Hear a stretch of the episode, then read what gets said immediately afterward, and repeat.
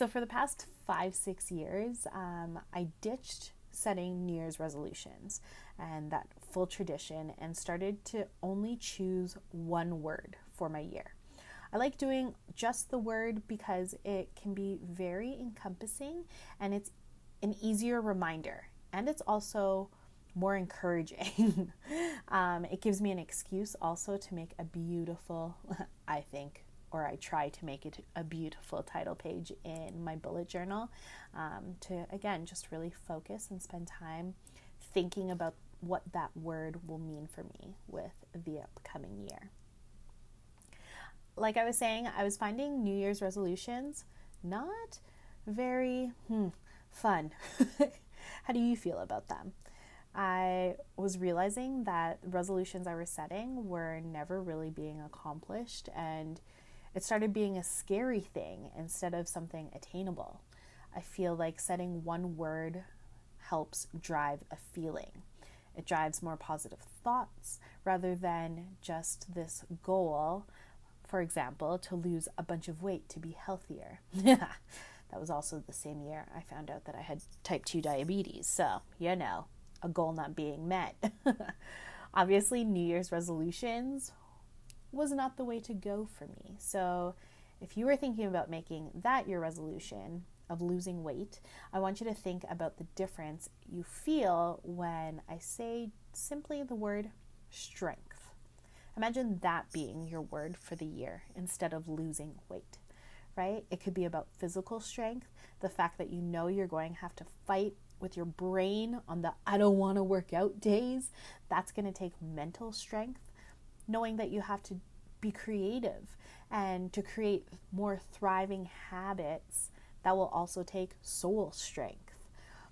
That would drive me so much more than the resolution to lose all the weight, right?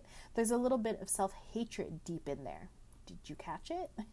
The resolution of losing weight is coming from a place for me at least, kind of from a place of self loathing and self rejection and all of the opposite things of being kind to yourself. So I really believe in just choosing one word as a great way for kindness to yourself that will actually help you drive change in your life. So, some of my past words of the years have included in 2015, my word was love which is very fitting looking back now because it's the same year I met my partner. Um, 2016, my word was enough because I was learning that I was enough to myself as well as being enough for my partner and what that really meant for me. 2017 was my word of, or my year of growth and kindness. I cheated this year and I picked two words, but this is when I really started focusing on my coaching business and how I could really start harnessing my superpowers. 2018, my word was breathe. It helped me remember to take moments by myself, figure out how to really enjoy rest, and I was really focusing on meditation during that year as well. This year, 2019, my word has been connection. So, starting to grow a community that I cared for, being a part of other people's communities as well, and really learning how to make space for other people and what connection really looked like and what I wanted to feel. So, I want to share with you how you can find your own word of the year. And at the end, I'll share my new 2020 word. Cool? So, first place to start is I actually created a really helpful download for you to use where you can find your word of the year um, by downloading the January journal pages that I have in the show notes. And even more, there's also the word guide of the year, and it also includes a bunch of word suggestions. So, when it's time for me to pick my new word of the year, I start to think about all of the feelings I want to experience during the year. Right? Usually that could be joy, excitement, dedication, and also knowing that there are always going to be hard lessons. I want to feel strong and clear minded. So, what about your goals? What do those look like for you in 2020?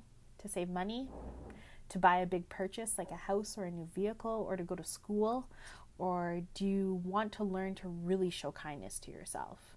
This is where my journaling pages come in very helpful because I've given you a place to write down all of that stuff that's in your brain and you can capture it down on paper so that you can make space in your brain for all of the actions you are going to take in the new year. During the last few months of the year, I usually start to ask myself about what my current word has been doing for me this year. I'll look around for inspo around me, whether that's just like noticing if there's any things or people or objects or just anything that keep showing themselves to me. I try to pay attention. So, have there been things I've been drawn to more lately? What are my current brain teasers that like keep me up? What are some of my accomplishments? What are things that have made me laugh out loud? As Marie Kondo would say, what are things that bring you joy? Right? I just start to pay attention more to literally, like I said, everything around me and notice if there's anything or anyone that keeps coming up. So from there, take a look at the list of words I've provided. Uh, do any of them pop out to you, speak to you? Highlight those and choose some of your favorites, and then spend time with those words and see which really align with your goals for the upcoming year. And then just choose one. If you let me know what your word is for 2020 through email or Instagram or anything, I'll send you an affirmation specifically tied to your word that you can use as a future reminder. So hit me up on IG at Big Kid Pod and take a look at the show notes for those downloads. 2020 on this platform is going to be amazing. That being said, my word for next year is abundance. I'm excited to feel abundantly, to give abund- abundantly, and to receive abundantly. That's the space I'm creating for myself next year. I'm excited to share all of my kindness and knowledge to more people, and you included. I'm even opening up one on one coaching spots. So if you want even more help goal setting, life planning, really looking at the actions that you need to take, I want you to know that I am the best person for that job with you, especially if you're here already, right? I want to also take some time and just thank you for spending time with me throughout this year. 2020 also brings Big Kids one year anniversary, and I am so pumped for all of the great things that we'll be bringing to you next year, including more interviews with adults and with kids. And as always, weekly pep talks just like this one to get you through. So have a great and safe night, friends. Happy New Year. I'll talk to you soon.